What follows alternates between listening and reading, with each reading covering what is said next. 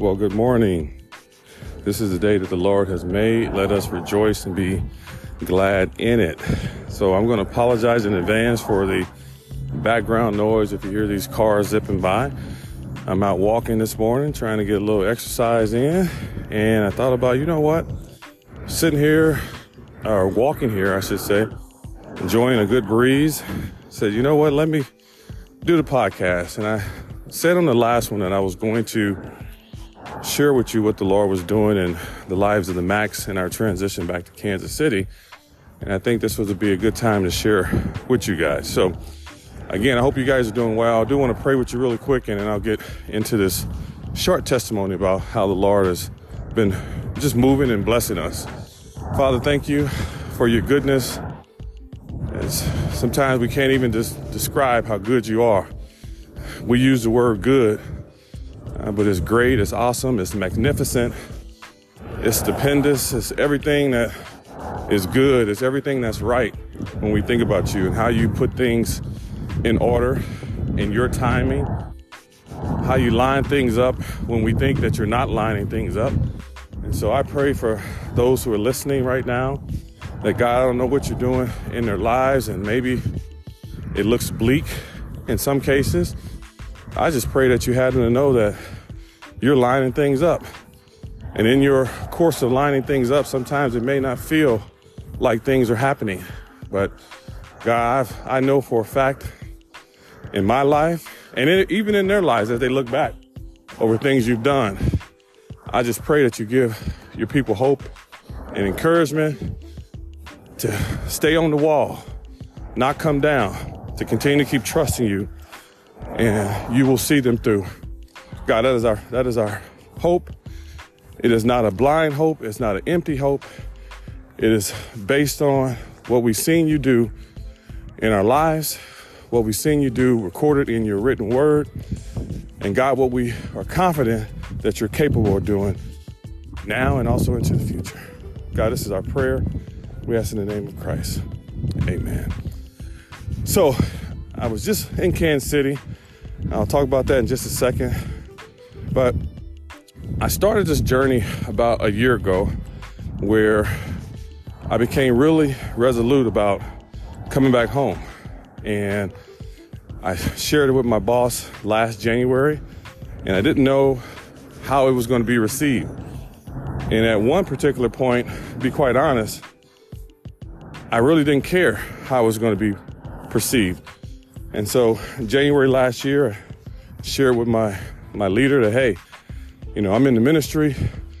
I got to get back home. And I, and I, I wouldn't have shared that, you know, as far as, you know, the ministry piece of it. But, you know, sometimes being in corporate, you can live a life. And, you know, please God, you don't have to go around kind of waving your Bible. Let your life be the Bible and how you act and how you conduct yourself and how you treat people. But I thought it was important that I just let her know that, hey, I'm in the ministry. Uh, my church family is in Kansas City. All of my family pretty much in Kansas City, and that is where I want to be. And, you know, she seemed very happy that, one, I was in the ministry and wanted to get closer to family. And, and uh, I was appreciative of that. So I went all last year uh, knowing that, hey, my boss is on my side, we're gonna get back home. Well, January this year, my boss got promoted.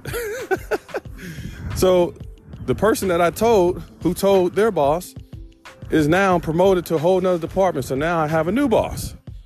And my first meeting with my new boss in January, I was very polite and I just said, Hey, I don't know if you know, but my goal is is to get back home. I've kind of ran it up the channels. I talked to folks, you know, because I didn't just want to just leave. And I talked to some people. They was like, man, you've already told your old boss.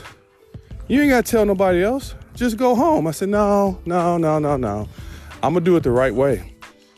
And I was met with open arms when I had a chance to tell my new boss. And she was like, hey, why not support you? Do what you need to do. And so now I have her blessings which continue from the blessings of my boss, which is just, uh, you know, which is good, right? And so everything is flowing, and I don't have any any really no bad news to share with this. I just want to show you how good God, how good God is. So now I got to sell my house or our house and find a house in Kansas City. And so we put our house on the market about two weeks ago and it sold in five hours. Yeah, I'm a, I think I can pause and let you do your own two step on that one because I'm doing my two step right now. Yeah, sold in five hours. So that which I was worried about did not even become a worry at all because God is lining things up. So let's take it further. Our house is now sold. We haven't closed yet. We closed on the 19th, so I ask you guys to be in prayer for that. So our house is sold, and we get to Kansas City. Said, Drake, let's stay down here for two weeks and find a home. We're looking everywhere. We're in Raytown. We're in Lee Summit. We're in Rain Tree. We're in o- Overland Park. We're in uh, Parkville. We're, every, we're everywhere looking for homes for two weeks, and I'm exhausted. Drika had to encourage me. I had to encourage her a couple times that the Lord hasn't forgotten us. And true story, true story. We put offers on three homes. We didn't get them. And it became frustrating. It became tired, really tiring because we we want to, you know, see things line up. And I knew I was preaching that Sunday.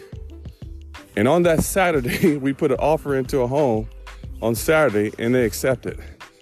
And I just can't tell you how that made me feel.